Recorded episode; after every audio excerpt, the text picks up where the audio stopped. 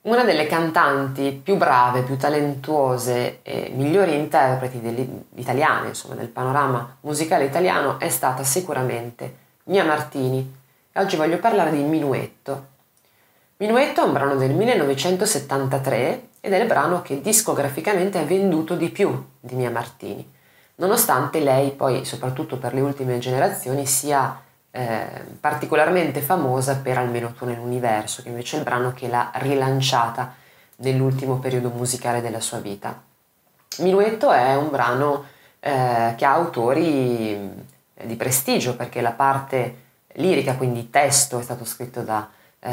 Franco Califano, mentre la parte musicale è stata scritta da Dario Baldanvembo. Quindi si tratta comunque di una canzone a livello compositivo certamente pregevole eh, il testo riprende quello che è lo stereotipo della donna innamorata di un uomo che però eh, insomma in qualche modo la fa soffrire, non merita il suo amore, eccetera, eccetera, però uno stereotipo che alla fine è sempre vincente perché tutti quanti noi abbiamo avuto delle storie d'amore travagliate in questo senso, a meno che non essere stati particolarmente fortunati, ma insomma è qualcosa nel quale bene o male tutti possono ritrovarsi.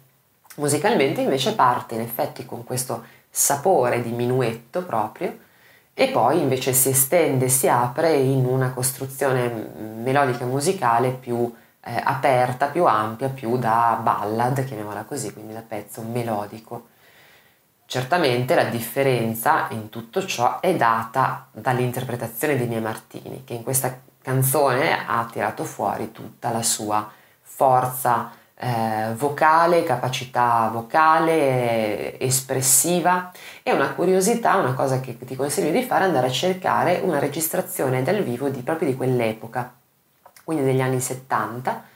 73-74, perché ti accorgerai che rispetto alle eh, registrazioni o comunque alle esibizioni più recenti, la sua voce è molto cambiata. Infatti all'epoca aveva una voce molto più limpida, non è mai stata una voce eh, completamente cristallina o leggera, perché ha sempre avuto grande potenza e forza evocativa, ma eh, diciamo che nell'ultimo periodo la sua voce si era molto arrocchita, molto, eh, molto graffiata, diventata più ruvida. Mm, devo dire che a me eh, nell'ultimo periodo piaceva particolarmente anche per questa ragione, perché era anomala poi eh, come, come, interprete, le altre interpreti in genere eh, comunque hanno, tendono ad essere molto pulite, molto eh, limpide, lei invece riusciva ad avere questa grande estensione intanto e, e, capacità di modulare, eccetera, però con una voce sicuramente molto importante, molto forte, molto caratteristica.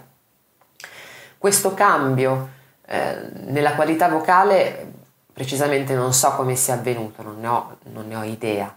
eh, ma suppongo che eh, sia dipeso dalla grande assenza che, a cui è stata obbligata eh, dal mondo della musica. Per circa dieci anni, quindi da, dalla fine degli anni 70 fino ai primi anni 90, lei è stata veramente esiliata, esiliata non per sua volontà, ma per una serie di dicerie veramente eh, scandalose e eh, deprecabili, per cui eh, insomma alcuni invidiosi fondamentalmente misero in giro la voce che portava sfortuna, che lei portava sfortuna. E quindi piano piano questa, questa diceria divenne così diffusa e così forte che lei fu obbligata letteralmente a lasciare il mondo della musica e quindi a ritirarsi appunto per una decina di anni circa, vivendo poi in condizioni economiche mh, difficili perché non lavorando più chiaramente non guadagnava più soldi, condizioni psicologiche ancora più difficili perché accettare una cosa del genere eh, non oso immaginare po- cosa possa voler dire, quindi comunque dovendo far ricorso a farmaci e insomma vivere in maniera sicuramente traumatica questo tipo di esperienza. Poi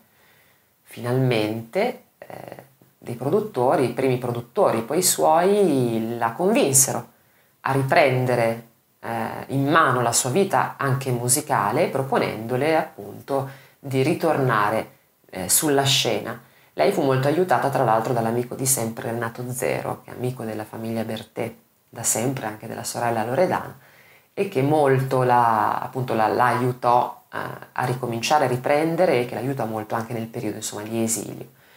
Mia Martini credo che sia veramente uno degli interpreti più grandi e immortali nella musica italiana e non solo, per quanto sia rimasto un, un artista nostro, nei nostri confini, credo che eh, insomma ci siano pochissimi cantanti che possano competere con la sua vocalità, con la sua forza emotiva e interpretativa. Merita assolutamente di essere ascoltata, mm, non soltanto appunto nelle produzioni più, più recenti, quindi eh, di cui si ha migliore memoria, ma mm, di andare un pochino indietro nel tempo e scoprire quelli che sono stati gli esordi veramente di una grandissima cantante.